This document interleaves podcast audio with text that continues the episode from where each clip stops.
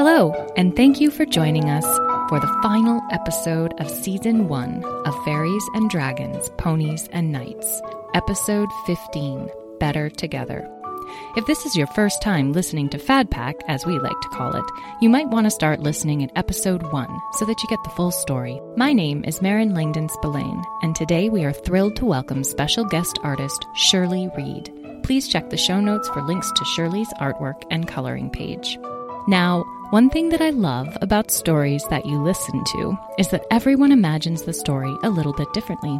I know how it looks in my head, but I love to see how other people imagine things. So I encourage all of you listeners to grab your favorite art supplies and draw, sculpt, paint, or create anything that you're inspired to while listening. Then you can share your creation with us during one of our live shows, post on our Facebook page, or email us at petrathedragon at gmail.com. And now let us begin episode 15 of Fairies and Dragons, Ponies and Knights Better Together. Previously on Fad Pack, Beatrice the dragon set off on a quest to find the fairies and ponies, aided by two humans from the city of Durga Tom Thomas, a stable boy, and Talora Shamsa, a knight in training. While defending her baby Smudge from an attacking unicorn, Beatrice is stabbed by the unicorn's horn. While Talora and Beatrice's five children attempt to care for the gravely ill Beatrice and continue their quest, Tom pursues the unicorn. While Tom gains the trust of the unicorn Mintini and successfully petitions for help from the crystal fairies, Talora and Beatrice's five children find the rainbow herd of ponies. But ultimately, it is up to Beatrice herself to fight the final battle.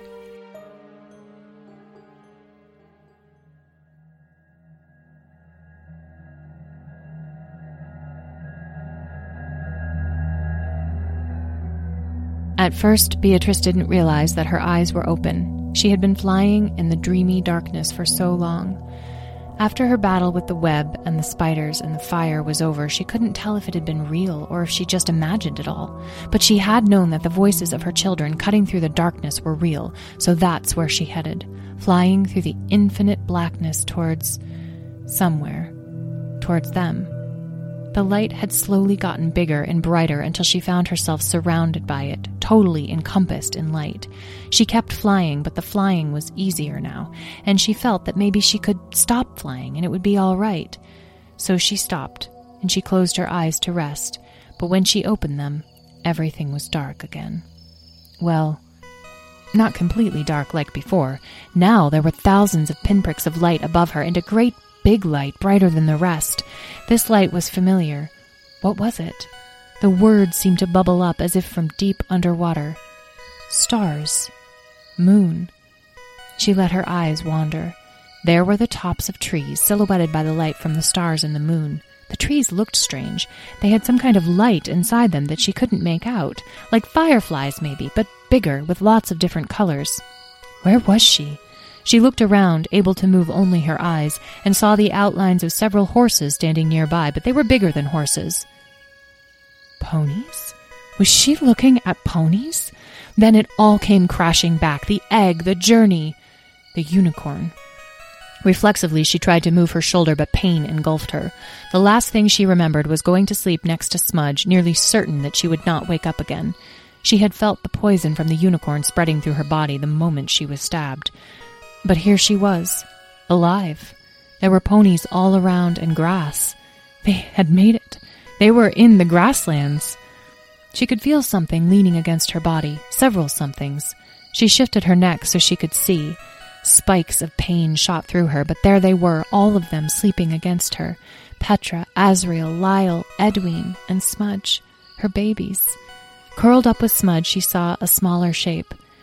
Talora. That amazing human girl. Somehow, Talora and her draglings had managed to get her to the ponies and to save her life. Beyond Smudge was another small form. Tom. He had made it back to them then. Beatrice knew there must be an incredible story behind all this. She had the urge to wake her children up and hold them close, but even just slightly moving her neck had shown her how weak her body was. She ached in every muscle, every bone, down to the end of every claw. But she was alive. She shut her eyes and went back to sleep. Normal sleep this time. Dreamless sleep. Beatrice continued to sleep well into the next day, her body healing the damage done by the poison.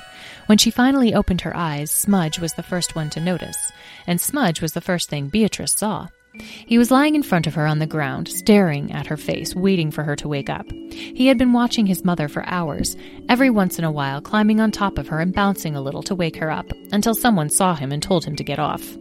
As soon as Smudge saw her eyes open, he sprung to his feet and head-butted Beatrice directly in her face. Wham! Ow, thought Beatrice, but she said, Oh, Smudgy, it's good to see you. Thank you for taking care of me. Smudge snuggled as closely as he could against her side, making contented little growling sounds. One of the ponies called out, She's awake! Beatrice struggled to lift herself to her feet. Despite the pain and weakness, it still felt good to move. She looked around her at the vast expanse of waving grasslands and the colorful group of ponies all watching her. She saw Talora running, not toward Beatrice, but toward the river. Once there, she pulled her whistle out, put it to her mouth, and started blowing and waving her arms. Beatrice followed Talora's gaze and saw the dark shape of Azrael flying above. He heard the whistle and started circling back. Petra was skimming low over the surface of the river towards them, a big fish in her mouth. Beatrice felt a rumbling beneath her feet. She looked out into the grass and saw a small group of ponies galloping toward them. She looked closer. Lyle and Edwin were each perched on the back of a pony, their wings outstretched for balance, looking like they were having the time of their lives. Beatrice sighed. Apparently, she had a lot to catch up on. The galloping pony slowed down as they approached Beatrice. Edwin and Lyle leapt up into the air and glided toward their mother, then crashed into her. They both started talking at once. Mom, you're awake! Cried Lyle. You're alive! We knew you would be okay! Mom, we found the ponies and fairies! interrupted Edwin. The ponies are amazing! I can't wait till you meet them all! Yeah, said Lyle. We totally found the ponies. Me and Edwin, team smash it up. Well, but Tom found the fairies and then he brought them here in like this giant bubble thing, and we were like, what are those things? Are they going to attack us? Because, you know, Mom, fairies are small, but they're like crazy fierce. And Lyle, stop it, stop it, I'm telling it. What? We're both telling it. Why do you get to tell it? Beatrice wrapped her arms and her wings around Lyle, Edwin, and Smudge and held them close, feeling as if her heart were going to burst. Azrael and Petra landed behind her, Petra adding the fish she had caught to a giant pile nearby. Mom! shouted Azrael, running to her. Petra didn't say anything. She just ran and pressed herself hard against her mother's chest. Beatrice held all of her children together. Petra looked up and said, I knew you'd make it. We have fish for you when you're hungry. Beatrice looked into Petra's face.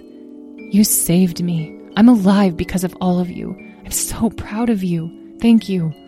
Talora and Tom came running up to the dragon huddle, eagerness and concern on each of their faces. It was Talora and Tom, Mom, Petra said. We could not have done it without them. Seriously, we couldn't have. Beatrice opened her wings for Talora and Tom. They joined in the hug. The pony stood nearby, watching respectfully. Beatrice looked up and saw what looked like a swarm of butterflies or dragonflies coming toward them. Those must be the fairies. Beatrice struggled to take it all in. Then, as if seeing something from a dream or a nightmare, Beatrice saw a unicorn step out from behind a tall clump of grass. This unicorn was entirely black, while the unicorn who had attacked her had been white, but somehow Beatrice knew it was the same one. Beatrice roared. No! Get back! She tried to move so that her draglings were behind her. Tom leapt up and ran to stand next to the unicorn, who was stock still and gazing at Beatrice. No, no, it's okay, Beatrice. He helped you. I found him in the woods, and he helped me find the fairies, and then he cured you. Only a unicorn can reverse the magic of its own poison. He neutralized it, stopped it from growing. He's with us. Beatrice's heart was racing and adrenaline coursed through her body. What happened to him? Why did he change? We don't know exactly, Tom answered, stroking the unicorn between his ears. He turned black while he was healing you. Beatrice tried to quell her fury. She had to trust her draglings and the humans now, but it was because of this unicorn that they had gotten into this mess, and she wanted nothing more than to give it a few fierce swipes. Just keep it away from me, she said. The fairies had now reached the group, perching all around, a few of them settling on the ponies' broad backs. A yellow fairy landed on Edwin, who was delighted. Lyle looked a little jealous, but then a purple fairy landed on him as well. This dragon has very smooth scales. I like it. Can I keep it? The purple fairy said. Can she, Mom? asked Lyle. Can she keep me? Please? Lyle, fairies are they, not he or she. If that's too confusing for you, just use their names. That one is Amethyst, Edwin said. This one is smart. I want a dragon, the yellow fairy said, stroking Edwin with a tiny hand. Thank you, Citrine, Edwin said, looking smugly at Lyle. A shimmering reddish brown fairy flew between Lyle and Edwin, fixing the fairies perched on them with a fierce gaze. Citrine, introductions, please. You're so good at it. Of course, Your Highness. The yellow fairy beamed and launched themselves toward Beatrice. The purple fairy looked sullen. Greetings, Beatrice the Dragon. I am Citrine of the Crystal Fairies. It is my great pleasure to meet you and to introduce you to Carnelian, Diamond Wing of the Crystal Fairies. Carnelian hovered in the air in front of Beatrice's face. We are all so very glad to see you awake and well, Beatrice. We understand that you have traveled far and at great risk to speak with us and the ponies. Perhaps this evening, when you have recovered, we might discuss the purpose of your journey. Beatrice blinked, trying to take in the newness of these creatures and the fact that they had indeed done what they had set out to do. They had found the ponies and the fairies. Yes, she managed. Thank you, Carnelian. Of course. Now rest and eat. Amethyst, please leave that dragon alone. You are not allowed to keep it. But he likes me, Your Majesty, Amethyst said, trying to hug as much of Lyle as they could reach, which was really just one of his horns. Goodness, mused Carnelian. So much interspecies mingling and communication. I am not sure that I have the stomach for this. Fairies, to me. We have much to discuss before this evening. Carnelian raised their arms, and as one, the fairies flew to them and they retreated to a tree near the river. The ponies seemed to sense that Beatrice would need some private time with her family and spread out to graze. Beatrice was starving. She turned and looked at the pile of fish that Petra had gathered for her. Then she looked at her draglings. So, children and humans, please tell me, what did I miss? Lyle exploded. Oh man, mom, it was crazy. Totally crazy. That morning after you were stabbed, Petra was all like, Mom's not gonna wake up. And we were all like, Ah, what do you mean? Only we didn't really scream or anything because Petra was like, We have to save her. And we were all like, Yeah, totally. We're going to save mom. And Edwin even did this song about saving you. It was like, We're going to save her mom. We're going to save her mom. Wait, wait, wait, wait, Edwin exclaimed. You're skipping everything. Petra said that you said that we had to get you to the ponies. And Azriel was like, How are we going to do that? And Petra was like, Talora has a plan. And she totally did because Talora is the best at plans. So we made this raft, but then Smudge woke up. Oh yeah, interrupted Lyle. Smudge woke up and he totally fell apart when he saw you, Mom, like he couldn't even move or anything. And then we all started crying, but Petra made Smudge pretend he was a mommy bird and Stop! Let me tell it! yelled Edwin. You're missing everything! Azriel jumped in. Okay, both of you, stop. You have to take turns. Lyle, it's Edwin's turn now. Edwin and Lyle continued to tell the story while Beatrice ate. She couldn't get enough of her children and delighted in Lyle and Edwin's animated retelling of their adventure. It was comforting to see that whatever they'd been through, it hadn't changed them too much. She glanced over at her two oldest draglings while the story unfolded. Azriel and Petra seemed different somehow, more serious, more adult. Only a few days ago, they would have been fighting with Edwin and Lyle to tell the story, but now they stayed back, waiting until one of their younger siblings asked for help. Her heart ached for what they had gone through and the growing up that had been thrust upon them. After Lyle and Edwin had finished recounting their part of the story, Tom told of the unicorn and the fairies, and they all described how finally it had taken all of the fairies and the ponies and the unicorn to stop the poison, and how it had practically caused a hurricane. When they were done, Beatrice was speechless. She couldn't believe what she had missed. You know, she said finally, there's another way that you saved me, too. They all looked at her with surprise. It must have been yesterday when the poison was being removed. I was lost in some black dream. I didn't know where to go until I heard your voices coming from a tiny pinprick of light in the distance. That's how I knew how to find my way back to you. We were calling you, Petra said softly. You could hear us? Yes, I could hear you. It brought me back. You brought me back. Did you hear my song, though, Mom? Edwin asked. It went like this we're gonna save our mom. We're gonna save our mom. Edwin, we have all heard the song. Petra smacked Edwin lightly with her wingtip. Petra, ow! Beatrice smiled. This was more like it. She gathered them all up and hugged them again. It had taken a long time to tell the story, and now it was almost evening. I think we'll all be meeting together soon. Would someone like to introduce me to the ponies? Team Smash It Up! We'll do it! yelled Lyle. That's me and Edwin, Mom. We're Team Smash It Up, cause we smash things up. Like anytime we have a mission or a job or an enemy, we just, you know, we smash it. Thank you, Lyle. I mean, thank you, Team Smash It Up. Mom, said Edwin, you have to meet Moonbeam and Starfire. Moonbeam led the herd that came with us, and I think Starfire is their healer or something. She's so nice. Moonbeam is nice too, even though he acts all like, I'm a big mean pony, you can't mess with me. But then on the inside, he's all like, I'm just a big old snuggly bear who wants everyone to get along and everything to be fair. You know what I mean?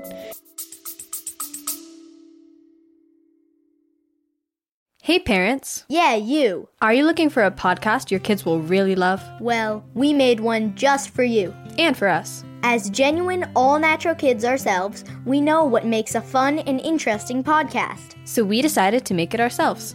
Every show is packed with interviews, stories, and on the ground reporting. We have interviewed everyone from scientists to Grammy Award winning musicians to NFL quarterbacks. Listen to Wild Interest wherever you get your podcasts.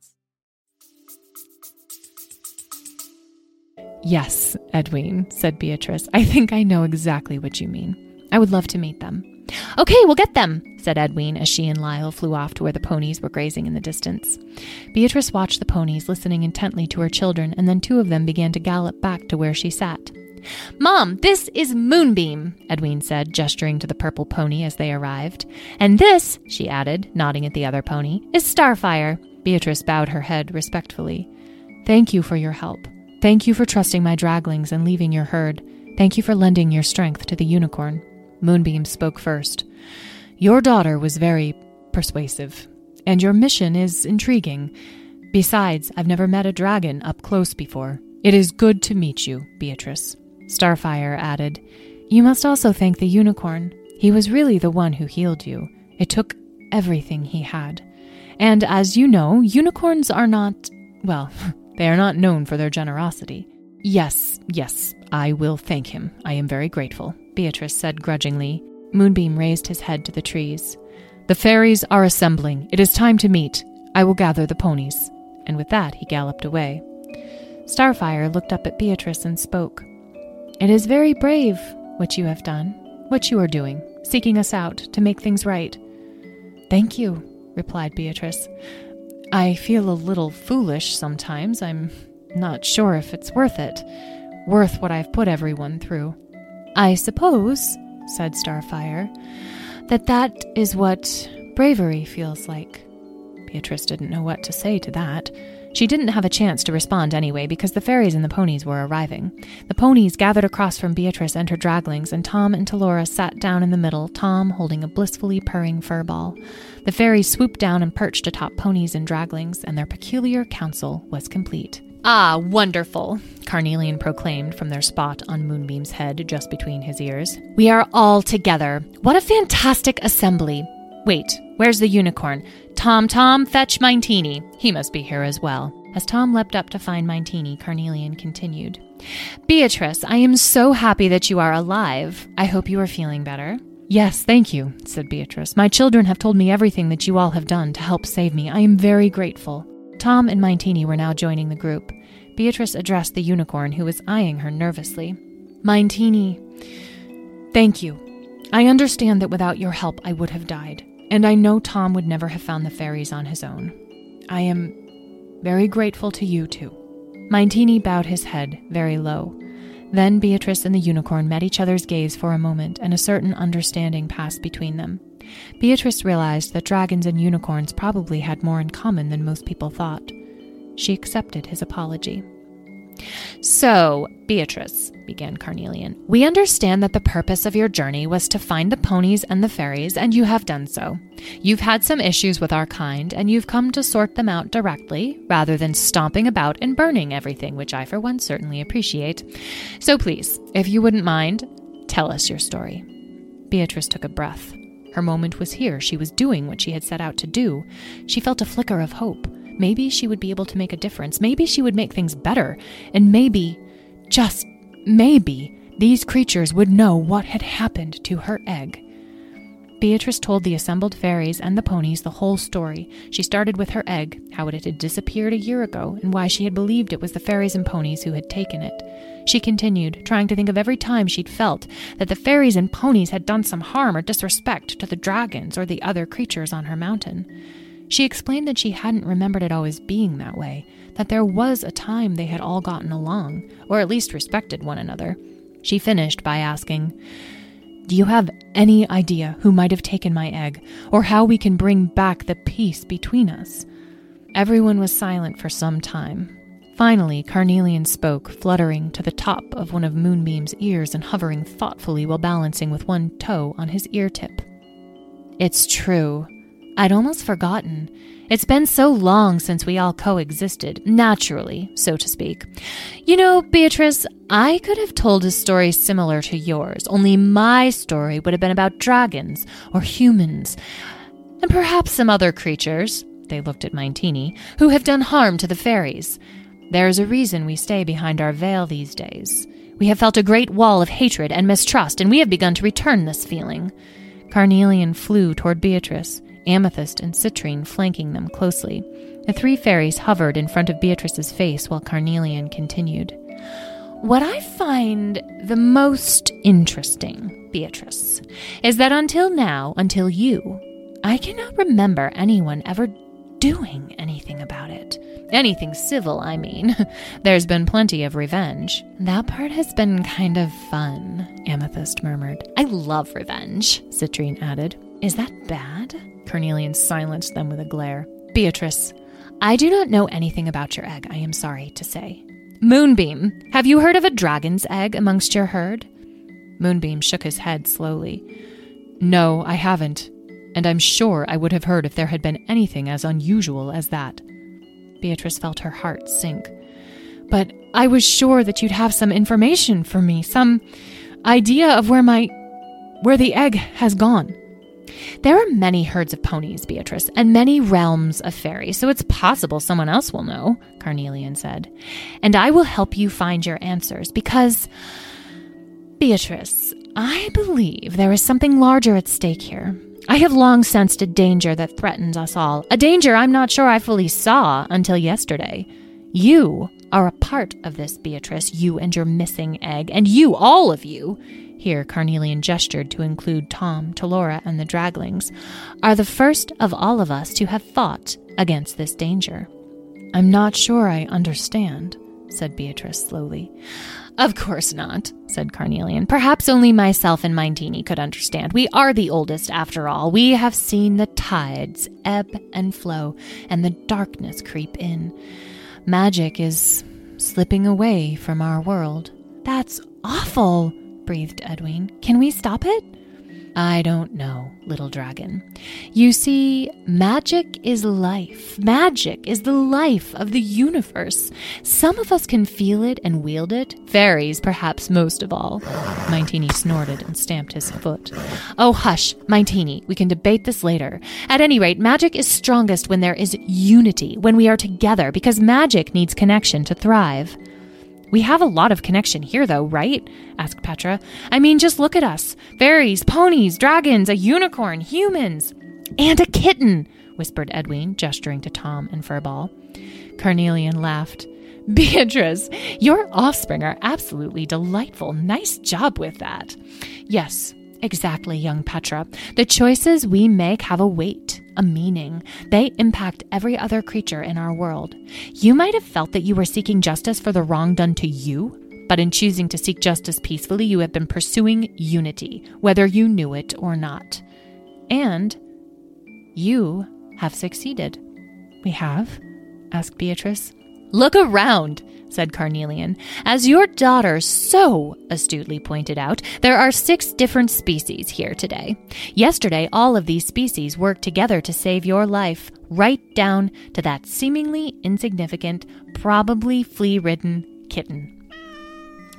Nothing like that has been done for hundreds of years. There was a power, a magic here that was more powerful than anything I have felt in a long, long time. Anything less, in fact, and you would not have lived. But what does this have to do with finding my egg? asked Beatrice. perhaps nothing, said Carnelian. Or perhaps everything. Isn't that delightful? There is a mystery here and everything is connected. Why has our conflict resulted in less magic in the world? Is it natural or is it entirely unnatural? Is there something or someone behind this? I don't know, but I do know that you have been chosen. You are the first to bring us together, so it is you I will now follow. Your egg is a clue. Perhaps ponies and fairies took it, perhaps not. I'd like to help you find out. Beatrice's mind was spinning. This was so much bigger than she had realized. She wasn't sure if she wanted to be a part of something so big. She wasn't trying to unite creatures or save magic. She just wanted to keep her family safe. Moonbeam stepped forward. Beatrice, there is something I must tell you as well. Our herd, the rainbow herd, was very surprised to see your young dragons flying toward us a few days ago, and your daughter's request that we should help her mother seemed unthinkable until she described the purpose of your mission. When I heard you were looking for help from the ponies and for justice, I thought you might be able to help us as well. The peace that you seek, we seek, most desperately. You see, the rainbow herd for some time now has been terrorized by a dragon. Beatrice was shocked. What do you mean? What dragon? Why? Moonbeam continued. We don't know why. He has been nesting in the rocky canyon south of the grasslands for a few months, perhaps. He hunts the ponies. He has he has taken some. There is nowhere for us to hide, you see, in the grasslands. We are so brightly colored. Our magic has kept him somewhat at bay. We don't know if we'll be able to stay here much longer. This dragon, Beatrice started. Do you know what he's called?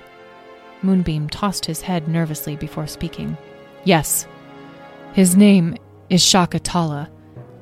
Beatrice gasped, feeling as if someone had clubbed her in the chest. What? she said breathlessly. That is. That is not possible. It can't be him. You are wrong. Moonbeam looked surprised. You know this dragon? He is larger than you, red, with a black star on his chest. No, that can't be. It can't be him. There was a panic in Beatrice's eyes. This was too much to bear. She couldn't add this to her burden. Everyone was looking at her now. Her draglings seemed the most surprised. There was a silence, which Petra finally broke. Mom? Who is Shakatala? How do you know him? Beatrice, dazed, looked up and found herself staring straight into Carnelian's eyes. oh, Carnelian said, clapping their hands. Oh, yes. Tell them, Beatrice. Tell them. Numbly, Beatrice swung her head around to look at Petra and her draglings, at their trusting faces.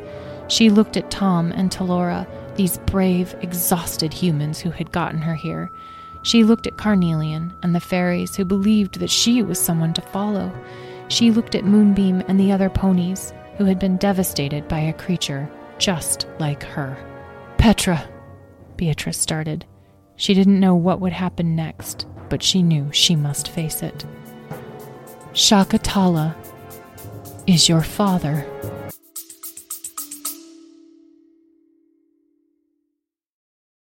Why do kids bully other kids? Why does my friend lie to me? What do you do if your friends say you're bossy? How can I make a best friend? Friendships can be complicated. I'm psychologist and author Dr. Eileen Kennedy Moore, host of the Kids Ask Dr. Friendtastic podcast. Each weekly five minute episode features a question from a kid about friendship, plus a practical and thought provoking answer. Tune in to learn how you can build strong and caring friendships. Kids Ask Dr. Friendtastic is available wherever you get podcasts.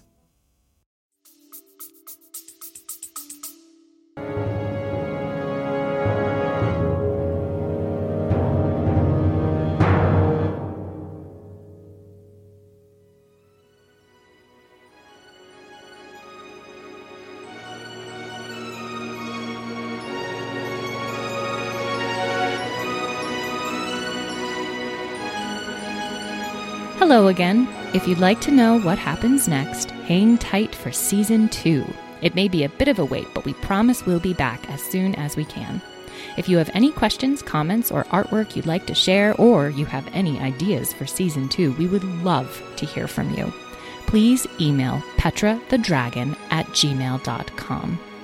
Petra handles all of our communication, and she loves hearing from you.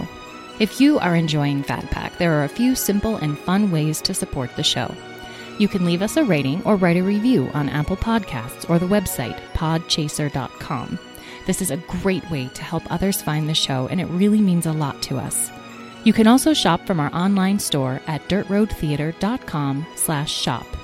Our store has stickers, t-shirts, hats, mugs, even a Fad Pack fanny pack, and a Fad Pack backpack, all featuring the work from our special guest artists.